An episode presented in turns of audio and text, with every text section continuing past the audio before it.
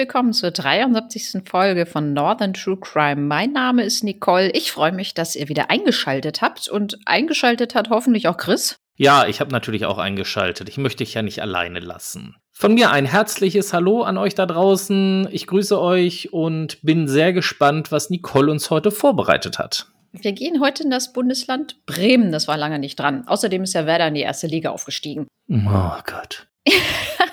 es geht heute in eine türkische Teestube. Ich konnte mir unter einer türkischen Teestube nicht so richtig viel vorstellen, weil ich noch nie eine betreten habe. Falls ihr euch auch nicht so viel drunter vorstellen könnt, erklärt Chris euch das mal kurz. Türkische Teestuben in Deutschland sind bedingt durch die Einwanderung aus der Türkei in der Bundesrepublik Deutschland vermehrt ab den 1980er Jahren. Nach dem Vorbild der, oh Gott, ich hoffe, ich spreche es richtig aus, Kachvelhane also von Kaffeehäusern, den in der Türkei anzutreffenden Dorf- und Stadtviertelcafés im städtischen Raum Deutschlands entstanden. Sie weisen aber auch eindeutig Unterschiede zum türkischen Vorbild auf. Für einen Teil der türkischen Einwanderergesellschaft gelten zum Beispiel bzw. galten die Lokalitäten als wichtiger sozialer Treffpunkt. Ansonsten ist die Teestube neben einer führenden Bedeutung für die erste Generation als ein Stück Heimat in ihrer Funktion und sozialen Bedeutung als Entsprechung zur deutschen Kneipe zu verstehen. Insbesondere die spätere starke Frequentierung auch durch Angehörige der zweiten Generation in den 1990er Jahren. Als übliche Beschäftigung in diesen Teestuben werden Diskussionen, Kartenspiel oder Fußball, aber auch Rauchen genannt. Die Lokale werden nahezu ausschließlich von Männern aufgesucht, obwohl es kein explizites Verbot für Frauen gibt. Die Teestuben in Deutschland finanzieren sich zumeist allein aus dem Getränkeverkauf, der der Kaffeebetreiber bei Tee trotz einem Glaspreis von in der Regel nur einem Euro eine große Gewinnspanne bietet. Meist sind die Teestuben mit Fliesenboden, einer kurzen Theke und wenigen dafür großen Tischen eingerichtet. Ein großer Fernseher bietet ebenfalls Empfangsmöglichkeiten für Fußballspiele und das türkische Fernsehprogramm. Ja, jetzt wissen wir aber umfangreich Bescheid. Und in so einer Teestube im Bremer Stadtteil Huchting ereignete sich unser heutiger Fall. Es geht zunächst an das Jahr 2016. Am 21. April wird die dortige Teestube überfallen. Dort sollen hochkarätige illegale Kartenrunden stattgefunden haben. Teilweise reisten die Spieler von weit her an. Einer der Spieler hat offenbar dabei sein gesamtes Vermögen verspielt und geargwöhnt von den Betreibern des Lokals betrogen worden zu sein. Daraufhin organisiert dieser offenbar in der Nacht zum 21. April einen schwer bewaffneten Überfall auf einen der Spielerabende. Die Rede ist von einer sechsstelligen Beute. Die Opfer des Überfalls schnappen sich kurzerhand einen Mann, den sie verdächtigen, von dem Coup gewusst zu haben, um aus ihm die Namen der Täter herauszubekommen. Zimperlich geht es dabei nicht zur Sache. Offenbar drei Tage wurde der Mann entführt, bedroht und misshandelt. Mehrfach habe er sich hinknien müssen. Die Täter hätten ihm eine Pistole an den Kopf gehalten und damit gedroht, ihn zu erschießen. All dies berichtete er der Polizei, die daraufhin Ermittlungen aufnimmt. Wegen Fluchtgefahr erlässt das Amtsgericht Bremen am 27.06.2017 drei Untersuchungshaftbefehle wegen des dringenden Tatverdachts der gemeinschaftlichen Geiselnahme in Tateinheit mit gefährlicher Körperverletzung und gegen einen weiteren Beschuldigten außerdem wegen Raubes. Am 13.07.2017 wird die Untersuchungshaft gegen einen weiteren Beschuldigten wegen gemeinschaftlicher Geiselnahme in Tateinheit mit gefährlicher Körperverletzung angeordnet. Als Haftgrund wird jeweils Fluchtgefahr und Verdunklungsgefahr angegeben. Am 24. Oktober 2017, also knapp anderthalb Jahre später, werden die Beschuldigten festgenommen, ihnen werden die Haftbefehle verkündigt und sie kommen in Untersuchungshaft. Die Anklageschrift wirft den fünf Angeschuldigten im Alter von 30 bis 42 Jahren vor, vom 26. April 2016 bis in die frühen Morgenstunden des 28. April 2016 durch dieselbe Handlung gemeinschaftlich den Zeugen Ö entführt und genötigt zu haben, sowie ihn mittels eines hinterlistigen Überfalls unter Einsatz eines gefährlichen Gegenstandes und mittels einer das Leben gefährdenden Behandlung misshandelt und an der Gesundheit verletzt zu haben. Der damals 48-jährige Geschädigte soll am Abend des 26. April 2016 gefesselt, mit einer Pistole bedroht und mehrfach ins Gesicht und gegen seinen Oberkörper geschlagen worden sein sollen. Wobei vermutlich auch der Griff einer Pistole und ein gläserner Aschenbecher als Schlagwerkzeug benutzt wurden. Dem Geschädigten soll gedroht worden sein, ihn umzubringen, wenn er sein Wissen über den Überfall auf die Teestube nicht preisgebe. Die Angeschuldigten sollen den Geschädigten in diesem Zusammenhang zudem mehrfach gezwungen haben, sich hinzuknien und ihm dabei eine Schusswaffe an den Kopf gehalten haben. Nachdem der Geschädigte sein Wissen bezüglich des Überfalls auf die Teestube offenbart haben soll, sei er von den Angeklagten in eine Parzelle verbracht worden sein, wo er an einem Stuhl gefesselt und ohne Essen und Trinken bis zum 28. April 2016 festgehalten worden sein soll. Dabei sei er erneut von den Angeklagten geschlagen worden, wobei seine Augen während der gesamten Zeit verbunden gewesen sein sollen. Am Abend des 28. April 2016 soll der Geschädigte sodann in die Teestube verbracht worden sein, wo er durch eine gesondert verfolgte Person erneut zu den Hintergründen des Überfalls befragt worden sein soll. Dabei soll dem Geschädigten ein Tisch auf den Kopf geschlagen worden sein. Am 29. April 2016 zwischen 1 und 2 Uhr nachts sei der Geschädigte dann freigelassen worden, wobei eine gesondert verfolgte Person ihm gedroht habe, er werde umgebracht und seine Tochter vergewaltigt, sollte er zur Polizei gehen. Eher skurril dagegen das Ende der Entführung. Der Mann musste nämlich ein Kleid anziehen und in einer anderen Bremer Teestube vor einer Gruppe von Spielern gestehen, dass er ein ehrloser Verräter sei. Anschließend ließ man ihn laufen. Die Namen der Drahtzieher des Überfalls hatte er seinen Peinigern zu diesem Zeitpunkt längst verraten. Im März 2018 wird das Hauptverfahren eröffnet. Die Hauptverhandlung beginnt ab dem 12. April 2018. Der Gerichtssaal ist voller maskierter Polizisten, dazwischen Sprengstoffspürhunde auf der Suche nach Waffen. Es sind zunächst 40 Verhandlungstermine anberaumt. Aber keine Angst, wir werden diesmal nicht so detailliert berichten wie das letzte Mal vom Reiterhof. Das Verfahren zieht sich auch sehr in die Länge. Nach einem Dreivierteljahr erklärt einer der Angeklagten, dass er die Ungerechtigkeit, die ihm hier vor Gericht widerfahre, nicht länger ertragen könne. Er appelliert mit kippender Stimme an das Gericht, ihn doch endlich ins Gefängnis zu stecken. Egal für wie lange, Hauptsache, der Prozess sei endlich vorbei. Ein anderer Angeklagter legt nach. Angesichts all der Lügen der Polizei gegen ihn schäme er sich, in diesen Gerichtssaal zu kommen. So sehr, dass er manchmal schon daran denke, sich das Leben zu nehmen. Das Verfahren ist für die Kammer nicht einfach. Der Hauptbelastungszeuge erscheint im August 2018. Ein halbes Jahr zuvor wurde er an der Grenze zu Österreich mit Kokain erwischt und dafür im Juni zu 18 Monaten Gefängnis wegen Drogenhandels verurteilt. Weil der 50-Jährige selbst drogenabhängig ist und sich zu einer Therapie bereit erklärte, erhielt er jedoch einen Haftaufschub. Verläuft die Therapie erfolgreich, wird die Gefängnisstrafe auf Bewährung ausgesetzt. Sein Name und sein Alter nennt der Zeuge. Und ja, er wohne in Bremen, bestätigt er. Aber ich will meine Adresse hier lieber nicht sagen, erklärt der 50-Jährige dann. Offenbar hat der Mann Angst. Und nachvollziehbar ist das auch. Denn es sind seine ausführlichen und detaillierten Aussagen bei der Polizei, aufgrund deren die Anklage beruht. Das nächste, was der Zeuge sagt, wird einer der Verteidiger später als Schlüsselmoment dieser Verhandlung bezeichnen. Er macht nämlich von seinem Auskunftsverweigerungsrecht Gebrauch. Gegen ihn läuft nämlich ein eigenes Ermittlungsverfahren. Der Kammer fehlt somit der wichtigste Zeuge. Noch während der Zeuge in Wien in Untersuchungshaft saß, flog ein Polizeibeamter nach Österreich, um mit dem Zeugen über seine Aussagebereitschaft zu sprechen. Hunderttausendprozentig war seine damalige Einstellung. Nicht einmal zwei Monate später die 180-Grad-Wende. Nach Rücksprache mit seiner Familie wolle er nun doch nicht aussagen. Aber auch andere Zeugen zeigen sich sehr wenig kooperationsbereit oder berufen sich ebenfalls auf ein Auskunftsverweigerungsrecht. Dass ihr Schweigen erkauft worden sein könnte, steht im Raum. Die Verteidiger sehen eine Chance für ihre Mandanten und beantragen Haftverschonung. Die Kammer lehnt ab und begründet dies ausführlich aus Telefonmitschnitten und SMS-Protokollen. Diese weisen auf massiven Druck gegen die Zeugen hin. Um einen 68-Jährigen werde man sich kümmern, hieß es in einem Telefonat. Tatsächlich erscheint der Zeuge nicht vor Gericht. Umgekehrt scheint auch das Opfer der Geiselnahme beachtliches Verhandlungsgeschick entwickelt zu haben. Den Telefonmitschnitten ist zu entnehmen, dass er anfangs 250.000 Euro von jedem Tatbeteiligten verlangte. In vielen Gesprächen wurde ausführlich um Geld gefeilscht. Bei 150.000 Euro Wiedergutmachungsleistung wurde man sich dann einig. Dies soll sogar schriftlich in einem Vertrag fixiert worden sein, abgeschlossen in einer Bremer Anwaltskanzlei.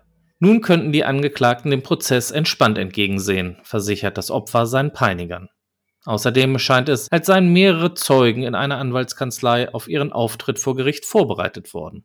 erhielt doch einer der Abgehörten die Anweisung, drei Zeugen zum Anwalt zu bringen, um ihnen beizubringen, wie sie vor Gericht sprechen sollen. Für das Gericht aber gibt es auch ohne Zeugen keinen Grund, das Verfahren einzustellen. Die Telefonmitschnitte der österreichischen Behörden, wo das Opfer verurteilt wurde, spielen der Kammer in die Hand. Ebenso wie die Mitschnitte der Bremer Staatsanwaltschaft, die bei Ermittlungen gegen einen türkisch-kurdischen Drogenhändlerring als Zufallserkenntnis nähere Aufschlüsse zum Fall des Geiselopfers ans Licht brachten. Den Antrag der Verteidigung zur Sichtung der Mitschnitte, die Verhandlung auszusetzen, schmettert die Richter aber ab. Immer mehr Details fördern die Protokolle der Telefonüberwachung zutage, sodass drei der Angeklagten schließlich ihr Schweigen vor Gericht brechen und zumindest den äußeren Tatablauf des Belastungszeugen bestätigen. Allerdings werden sowohl die gewaltsame Entführung als auch die Misshandlung und Todesdrohung abgestritten. Dies alles habe der Zeuge frei erfunden. Vielmehr sei er freiwillig mit ihnen gegangen. Selbst die Verkleidung als Frau sei im Einvernehmen erfolgt. Der Vorsitzende kann diesen Teil der Geständnisse nicht viel abgewinnen, zumal das Opfer in den abgehörten Telefonaten immer wieder von Entführung, Folter und Misshandlung sprach. Insbesondere die Zustimmung des Opfers zum Überziehen der Frauenkleider sei unglaubwürdig, erklärt der Richter. Denn der Zeuge habe dies in gleich mehreren Telefonaten als besonders demütigend und erniedrigend bezeichnet. Gerade mit Blick auf die kurdische Herkunft der Beteiligten sei jedem klar gewesen, wie herabwürdigend die Vorführung des Mannes in Frauenkleidern gewesen sei, betont der Richter. Dies habe auf die gesellschaftliche Vernichtung des Mannes gezielt. Wie sehr ihm das tatsächlich getroffen habe, belegt ein weiteres Telefonat. Es wäre besser gewesen, wenn sie mich erschossen hätten, sagte da der Geschädigte zu seinem Bruder. Im Mai 2020 kommt es zu einer zweimonatigen Unterbrechung wegen der Corona-Pandemie. Dazu wurde für eine Übergangszeit sogar die Strafprozessordnung geändert, denn normalerweise sind so lange Unterbrechungen nicht gestattet. Es wird inzwischen nur noch gegen vier Angeklagte verhandelt. Gegen zwei von ihnen wird das Verfahren nun abgetrennt und gesondert verhandelt. Vor allem die beiden Anwälte des einen in diesem Verfahren verbliebenen Angeklagten wettern lautstark gegen die Abtrennung, kaum dass sie den Saal betreten haben. Die Sorge um die Gesundheit der Prozessbeteiligten sei nur vorgeschoben, behaupten sie. Und überhaupt, der heutige Verhandlungstermin diene nur dazu, die vorgegebenen Fristen einzuhalten. Eine scheinheilige Pseudo-Verhandlung sei das Ganze und eines deutschen Gerichtes nicht würdig. Aber es ist nicht nur das. Eigentlich stört die beiden Anwälte alles an diesem Tag. Die Richter würden vollkommen willkürlich agieren, die Ergebnisse der Beweisaufnahme dreist verfälschen und Sachverhalte unerträglich verdrehen. Außerdem hätte die Kammer ihren Mandanten mutwillig und bösartig vorgeführt. Vorwürfe, die allesamt in Befangenheitsanträge gegen die Richter münden. Auch, dass die beiden Angeklagten des abgetrennten Verfahrens hinten im Zuschauerraum sitzen, monieren die Anwälte. Erst schimpfend, dann schreiend und schließlich brüllend. Eine Ärztin, die als Sachverständige im Gerichtssaal hinter den Verteidigern sitzt und einen der Anwälte in einer Verhandlungspause bittet, mehr Corona-Abstand zu halten, bekommt ebenfalls ihr Fett weg. Wer sind Sie eigentlich? Sie haben mir gar nichts zu sagen, herrscht der angesprochene Verteidiger die Frau wüst an. Selbst an den Schutzmasken, die die Richter zu Beginn der Verhandlung tragen, haben die Verteidiger etwas auszusetzen. Ich beanstande die Teilnahme an einer Hauptverhandlung, in der mir maskierte Richter gegenüber sitzen, rügt einer der Anwälte. Mein Mandant hat das Recht, die Mimik von Richtern und Schöffen zu sehen, legt ein anderer erklärend nach. Die Richter erscheinen nach einer kurzen Pause mit durchsichtigen Kunststoffvisieren. Im August erklärt der 38-jährige Angeklagte unter Tränen, er könne es nicht mehr ertragen, wie in den Telefongesprächen über seine Familie geredet werde. Ich will diese Gespräche nicht mehr hören. Er habe keine Kraft mehr. Die Kammer solle bitte Mitgefühl zeigen, sagt der Mann weiter. Und er fordert, heute muss Schluss damit sein. Seite für Seite werden die Telefonmitschnitte auf einen Beamer gelegt. In jedem Gespräch wird deutlich, wie schlecht das Opfer auf seine mutmaßlichen Peiniger zu sprechen ist. Regelmäßig beleidigt und droht der heute 53-Jährige den Angehörigen der Angeklagten. Die Gesprächsmitschnitte enthalten womöglich auch Informationen, die für die Angeklagten entlastend sein könnten. Ein Verteidiger erklärt, der Zeuge offenbart hier, dass er einen Racheplan verwirklichen will. In einem weiteren Gespräch sagt der Zeuge laut Übersetzung aus dem Kurdischen, sie sollen leiden, als hätten sie Krebs. Es folgen Beleidigungen, die der Vorsitzende Richter für äußerst schändlich hält, was er dem Angeklagten noch mitteilt. Keiner der Verfahrensbeteiligten wolle ihn mit den Telefonaten quälen, doch seien sie eben Teil der Beweisaufnahme. Die Beleidigungen seien unerträglich, keine Frage, so der Richter weiter. Den Vorschlag, die restlichen Gespräche im sogenannten Selbstleseverfahren in die Verhandlung einzuführen, lehnen die Verteidiger aber ab. Dieses Vorgehen sei kein gangbarer Weg, heißt es unter anderem.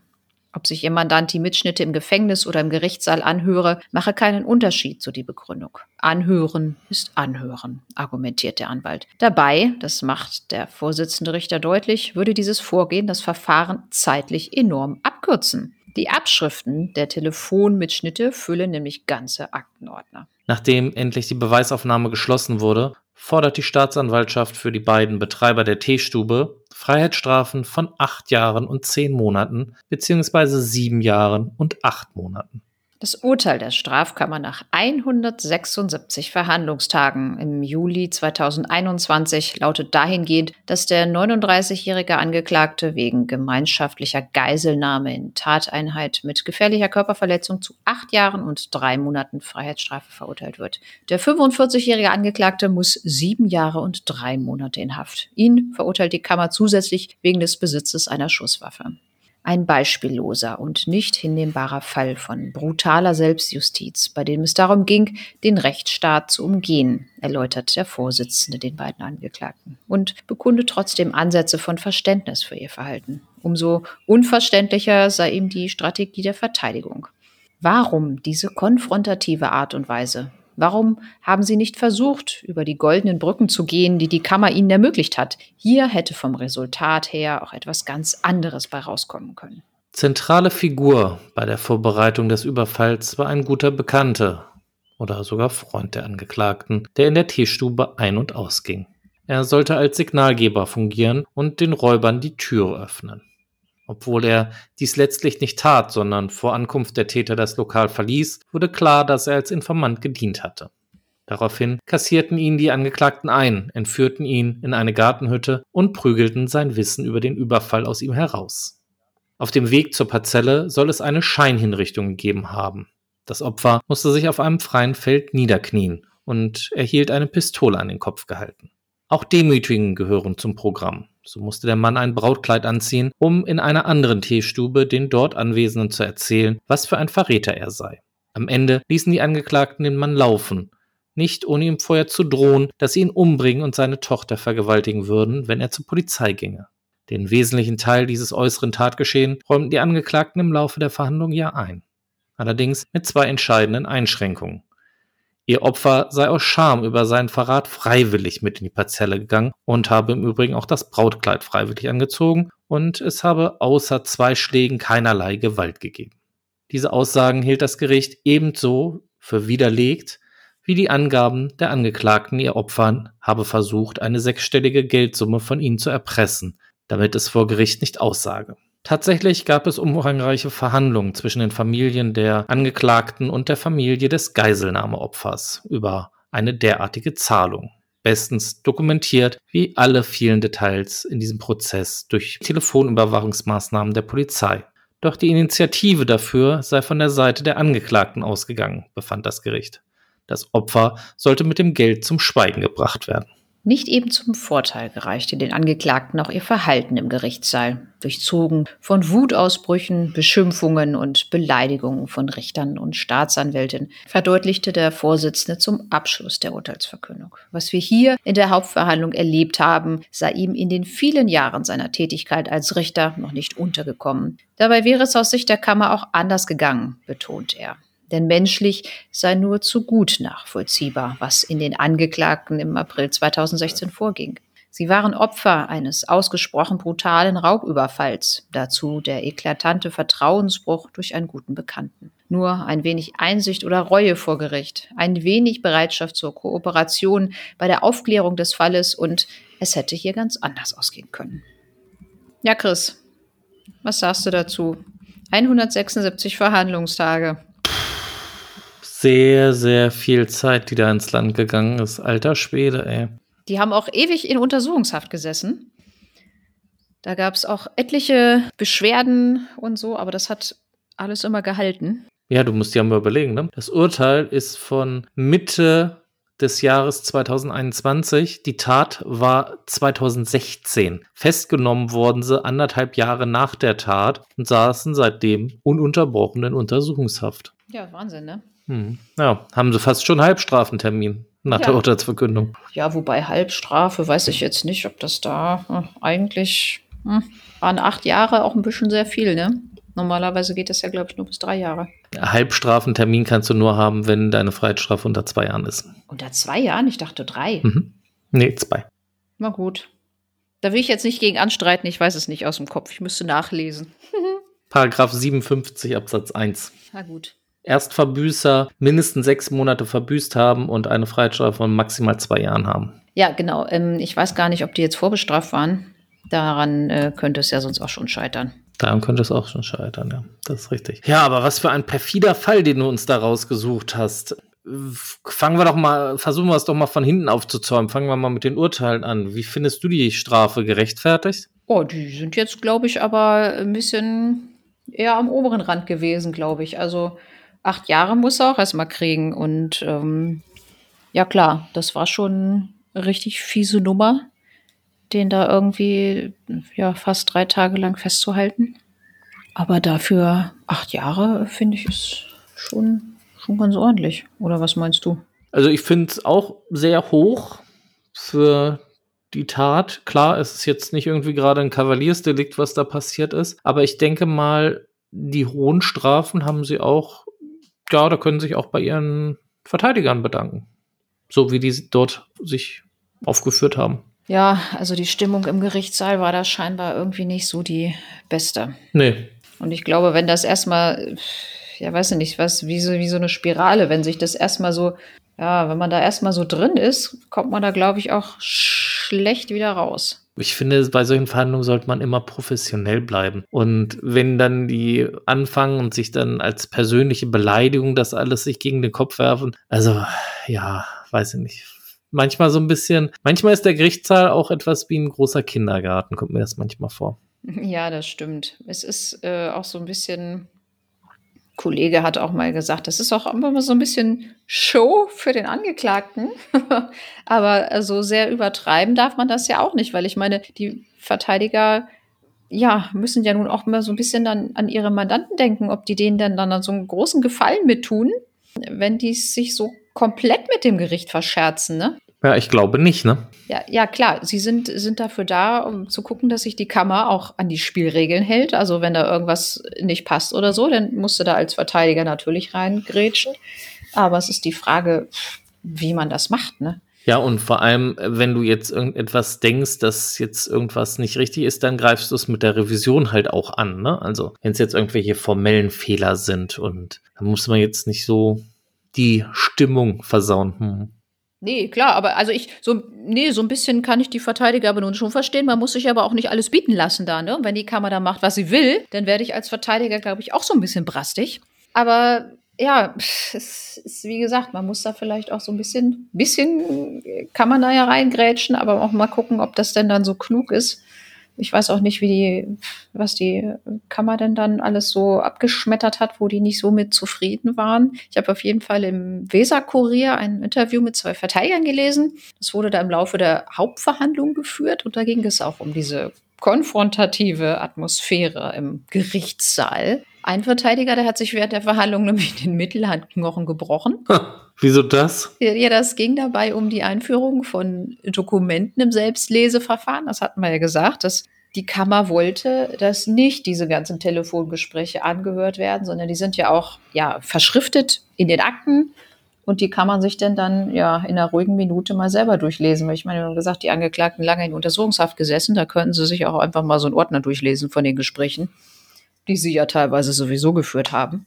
Das wurde der Verteidigung wohl vorher aber irgendwie nicht mitgeteilt und die haben diese Unterlagen nicht bekommen und dagegen haben sie natürlich protestiert. Und der Vorsitzende hat sich da einfach drüber weggesetzt. Und da sagt der Verteidiger, Sie stehen da, versuchen der Anordnung zu widersprechen oder einen Gerichtsbeschluss zu beantragen. Und der sagt einfach, ich erteile niemandem das Wort, ich lese das jetzt vor. Ja, das ist natürlich so, dass man da als Anwalt da auch nicht mit zufrieden ist. Die Kammer hat das unbedingt machen wollen, um diese Unterbrechungsfrist wegen dieser Corona-Pandemie da zu unterbrechen, äh, um, um diese Unterbrechungsfrist einzuhalten. Und ja, das war dann so, dass der Anwalt gesagt hat, das wäre für ihn halt Trickserei. Und das hat ihn so in Rage gebracht, dass er dann auf den Tisch gehauen hat und dabei sich die Hand gebrochen hat. Normalerweise werden die Unterlagen ja schon vorher vielleicht mal so ausgehändigt und gesagt, so, wir wollen hier jetzt ein Selbstleseverfahren durchführen. Und ähm, ja, könnt ihr mal gucken, ob ihr damit einverstanden seid oder nicht. Normalerweise sind die Leute das, weil man hat auch keiner Bock, sich da 100.000 Telefongespräche anzuhören. Das bringt ja auch niemanden wirklich weiter, wenn man sich das im Gerichtssaal anhört. Oder dann in seinem Büro, äh, jeder für sich und die Zeit dann halt auch anders nutzen kann für die Hauptverhandlung. Ja, also die Verteidigung hat wohl ungefähr 40 Befangenheitsanträge gestellt gegen die Richter. Die hatten einen Belastungszeugen, der, also das Opfer, der hat ja geschwiegen. Den konnte man natürlich nicht befragen. Und in einem abgehörten Telefonat hat er zu seinem Bruder wohl gesagt, dass er die Aussagen in dem Prozess noch mehr drehen wird. Ja, wie soll das natürlich anders zu verstehen sein, als dass er noch mehr zulasten der Angeklagten vorbringen will. Und er hat angeblich zu Beginn Millionenbeträge gefordert, damit er für die Angeklagten aussagt. Das Gericht hat also einen Dolmetscher befragt und der hat gesagt, dass Drehen im Sinne von seine Aussage verändern zu verstehen ist. Und die Kammer hat dann offenbar hinterher in der Entscheidung über diese Haftverschonung draus gemacht, ja, er habe Drehen gesagt, aber was er damit meint, könne man nicht wissen. Am Ende wissen wir aber, er hat ja gar nichts gedreht, er hat einfach gar nichts gesagt. ja, also das ist alles so ein bisschen im Dunkeln geblieben. Und ein anderer Anwalt hat dann noch erzählt, der Geschädigte hat bei der Polizei auch gesagt, dass er bei seiner Entführung so durstig gewesen sei, dass er auf einem Parkplatz aus einer Pfütze getrunken habe. Dafür hat das Gericht dann ein volles Beweisaufnahmeverfahren durchgeführt, ein Sachverständiger für Straßenbau, ein Sachverständiger für Wetter. Beide haben dann ausgesagt in ihren Berichten, dass sie sich nicht vorstellen können, dass auf diesem Parkplatz jemand aus einer Pfütze getrunken hat, weil der Parkplatz so gut befestigt ist, dass da gar kein Wasser stehen kann. Und es könnte sein, ganz hinten im Gully-Bereich, theoretisch, dass es da eine Stelle gibt. Aber wie hätte der Zeuge die da sehen sollen? Es war ja nachts. In der Begründung der Kammer hieß es dann aber plötzlich, die Verteidigung übersehe, dass sich so eine Pfütze im Mondlicht spiegeln würde. Aber ob es tatsächlich Mondlicht gab, war überhaupt gar nicht Gegenstand der Beweisaufnahme.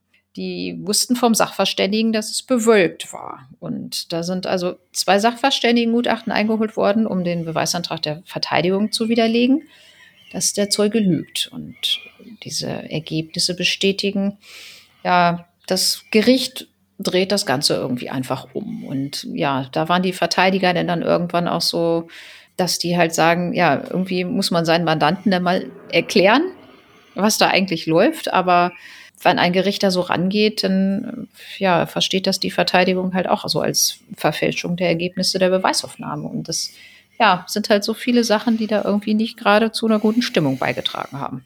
Ja, aber gut, ähm, hier können, können, also das ist ja auch immer so das Problem, ne? Gibt man einem Beweisantrag halt nicht statt, dann heißt es ja, das böse Gericht äh, will ja gar nicht aufklären. Gibt man den Beweisantrag dann doch statt und es, es kommt nicht das raus, was man sich erhofft hat, dann ist es auch wieder nicht das Richtige. Also es ist immer irgendwie schwierig, solche Sachen. Ja, schwierig so ein Verfahren. Vor allem, wenn diese ja, Stimmung im Gerichtssaal schon so früh toxisch ist, dann zieht sich das Verfahren halt auch sehr lang. Ich könnte mir auch gut vorstellen, wer die äh, normale ja, Sitzungssprache beibehalten worden, hätten die wahrscheinlich da mit vier oder fünf Jahren rausgehen können. Was meinst du? Ja, das mag sein, aber es, es scheint mir ja von allen Seiten auch so ein bisschen. Ja, absolut mysteriös zu sein. Und ich glaube, wenn die da in ihrer Teestube so hm, illegale Kartenspielrunden veranstaltet haben und, und, und, dann ist das, denke ich mal, auch schon so ein gewisses Milieu, in dem die sich da bewegen. Und ja, wenn da viele Leute denn nicht vor Gericht entweder gar nicht auftreten, weil sie irgendwie abgetaucht sind oder man die irgendwie nicht kriegt oder wenn sie denn dann kommen, sich auf dem Auskunftsverweigerungsrecht Gebrauch machen oder irgendwie falsch aussagen oder so. Also dann ist das auch gar nicht mal so einfach, da als Gericht äh, an die Wahrheit zu kommen. Ne?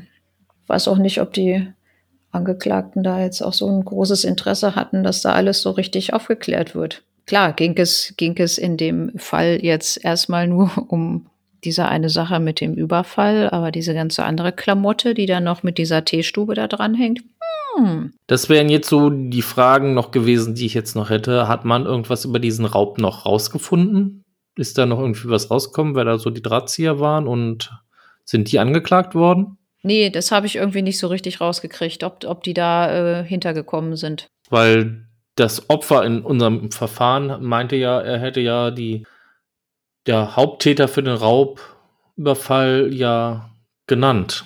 Ja, ob das die denn dann jetzt nun waren und was, also kann ich, kann ich dir wirklich nicht sagen, ob da irgendwie was bei rumgekommen ist. Es war dieser ganze Fall so ein bisschen, ja, undurchsichtig. Dadurch, dass der sich auch so in die Länge gezogen hat, hat man immer mal bruchstückweise was rausgekriegt. Weißt du noch irgendwas über die Rechtskraft? Ist das Ding rechtskräftig? Kann ich mir ja eigentlich nicht vorstellen bei dem ich kann mir auch nicht vorstellen, dass da ähm, das rechtskräftig geworden ist, aber ich habe auch noch nichts gefunden. Ich habe beim BGH die ganzen Seiten durchgeforstet, ob das schon irgendwie entschieden ist. Also da habe ich jetzt nichts gefunden. Aber die haben ja, also wenn das jetzt das Urteil quasi ein Jahr her, die haben ja aber auch schon mal ewig Zeit, um das Urteil zu schreiben. Ja. Ich weiß gar nicht, wie, viel, wie viele Wochen oder Monate die Kammer Zeit hat. Das verlängert sich ja auch immer weiter für weitere zwei, zwei Wochen. Komm, das finden wir jetzt mal zusammen raus. Die Zeit nehmen wir uns jetzt mal. Du kannst ja mal googeln. Ich kann nebenbei vielleicht schon mal erklären von unserem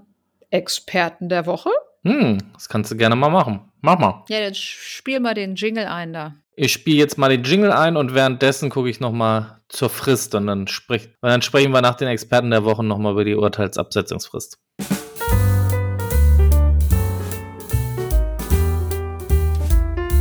Die Experten der Woche.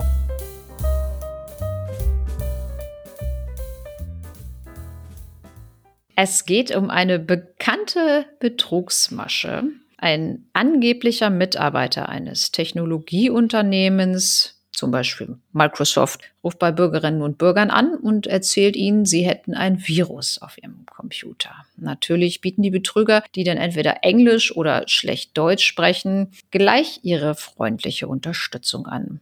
So auch in diesem Fall, der sich an einem Mittwoch im Landkreis Celle ereignete. Was der Betrüger jedoch nicht wusste, er hatte die Nummer der Dienststelle der Polizei gewählt. Als er das realisierte, zog er es dann vor, das Gespräch schnell zu beenden. ist originell, oder? Ah, ja, super. Diese Betrugsmasche ist sowieso Knaller, ne? Ich glaube, das ist noch ein relativ aktueller Fall, ne? Der ist noch gar nicht so alt. Nee, nee, nee, nee, nee. Äh, die haben natürlich gesagt, es ist so ein bisschen blöd. Man kann das jetzt nicht so richtig nachvollziehen. Das kommt aus irgendwelchen Callcentern im Ausland, wird durch irgendwelche Banden da gemacht und da haben die jetzt nicht so schnell die Möglichkeit, das zu ermitteln oder die irgendwie in eine Falle zu locken. Weiß auch nicht, wo die denn dann anrufen. Diese Anrufe ereignen sich täglich tausendfach und die Betrüger möchten halt Zugriff auf den Computer der Anrufer erhalten, um denn da tatsächlich eine Schadsoftware zu installieren, mit der der Computer gesperrt werden kann. Und äh, damit die Sperrung aufgehoben wird, verlangen die Betrüger dann laut Polizei eine gewisse Geldsumme in Kryptowährung. Ah, schlau, weil man Kryptowährung nicht nachverfolgen kann. Aber seit wann hat denn Horst Detlef, der 76-jährige Windows-Nutzer, äh, Bitcoins auf seinem Konto? Ja, weiß ich nicht. Die Bitcoins sind die letzte Zeit sowieso so gefallen. Ist, glaube ich, auch irgendwie keine lukrative Anlage. Also, ja, also das fand ich irgendwie echt so witzig. Also, ich, ein, ein so einen Anruf habe ich auch mal gekriegt. Aber das war so eine Computerstimme. Das war alles, das war alles auf Englisch. Und da habe ich dann, und da solltest du ja, ja, denn hier drücken Sie die Eins oder die Zwei oder was weiß ich. Der so, hä? Sag mal, was ist das denn irgendwie? Und äh, ich habe einfach aufgelegt. da wird nicht mehr selbst betrogen, da wird nur noch aufgezeichnet und nur noch die Anrufe getätigt. Na, auch sehr praktisch. Ja, Experten der Woche dieses Mal unsere, ja, doch häufiger mal eher leider erfolgreichen Trickbetrüger. Ne? Ich weiß nicht, ob das jetzt alles immer in Kryptowährung läuft. Also ich könnte mir auch vorstellen, dass sie vielleicht auch mal, keine Ahnung, andere Zahlungsmethoden akzeptieren, weil wüsste jetzt wirklich nicht, ob so ein Großteil der Leute Kryptowährungen hat, die sie auch gleich dahin einfach so transferieren können, damit die den PC wieder freischalten. Nee, also ich habe keine Kryptowährung. Ich habe so ein bisschen was, aber das ist nicht direkt Bitcoin, das sind so Kryptowährungen über so ein, ja, so ein, so ein ETF und da habe ich gar keine Wallet oder irgendwas, wo ich denen direkt was transferieren könnte. Außerdem sind die eh gefallen. Also von daher, alles Mist mit diesen Kryptowährungen. Alles Mist? Oh. Wie ist es denn hier? Ähm, das wäre doch eigentlich dann auch mal ein Fall für uns. Ist aber leider nicht unser Bezirk. Aber hast du das mit dieser, mit dieser OneCoin-Betrügerin mitbekommen? Dieser Crypto Queen? Mm -mm. Ruja Ignatova? Oh Gott, nein. Sagt mhm. mir gar nichts. Was mit der? Ja, die hat auch so ein, ähm, ja, so ein, so ein, hat groß angepriesen, dass äh, OneCoin die perfekte Kryptowährung war und hat dann halt so ein Schneeballsystem aufgezogen und das ist dann irgendwann in sich hineingebrochen und die Gute hat aber, ich glaube, Millionen sich aus dem Staub gemacht und ist jetzt weg, wird jetzt weltweit nach ihr gefahndet. Ja, da gab es einige Kryptowährungen, die irgendwie äh, gecrashed sind, weil die halt doch nicht so wie versprochen waren, aber da waren auch welche ähm, andere Firmen, die haben den, den Leuten mit dem Bitcoin versprochen, ja, ihr könnt die irgendwie bei uns hinterlegen und ihr kriegt dann da irgendwie Zinsen drauf und da haben wir irgendwie 17 Prozent Zinsen versprochen und ja, das klingt ja nun auch nicht gerade sehr seriös. Äh, diese Firma ist jetzt irgendwie auch pleite und haben diese ganzen Konten geschlossen und diese Bitcoins, die sie von den Leuten verwahrt haben, sind natürlich auch mit weg. Also ich glaube, da sind viele Leute unterwegs, wo man echt aufpassen muss. Also ich glaube, wenn man da nicht so richtig Ahnung von hat. Ja. Ja, auch so mit diesen ganzen weiß nicht, du kennst dich da wahrscheinlich schon immer besser mit aus. Diese NFTs. Oh ja, oh, oh ganz schlechtes Thema. Ah, ich glaube bis heute nicht, dass das irgendwas Sinnvolles ist, dass man damit Geld machen kann. Na, also nur die, die die NFTs raushauen, ja, aber nicht die Leute, die investieren. Ja, aber die, da, da sammeln die Leute irgendwelche komischen Affen oder was weiß ich. Ja, das ist nur jetzt gerade populär geworden mit den Affen. Ne? Nein, also die sammeln keine Affen, sondern die, die sammeln äh, einmalige Bilder, wo dran du dann die Bildrechte hast, so gesehen. Ja, ja, ja, genau. Also du bist quasi der, der Inhaber. Ich habe jetzt hier ein Bild von, was weiß ich, Darth Vader und das ist original und äh, das ist halt meins. Äh, dein digitales Recht, ja. Hm. Ja, alle anderen können das wahrscheinlich auch irgendwie nutzen und ja, ich weiß nicht. Also da erschließt sich mir der Sinn irgendwie auch noch nicht so richtig, aber ich habe mich ehrlich gesagt auch noch nicht so, so dolle damit befasst. Ja, ist auch ein wenig schwierig. Ähm, damit du nicht ganz so im Dunkeln stirbst, wollte ich dir noch mal kurz was zu. Im Dunkeln stirbst? heißt das so? Nein, aber wahrscheinlich nicht, aber das ist mir gerade nur so eingefallen.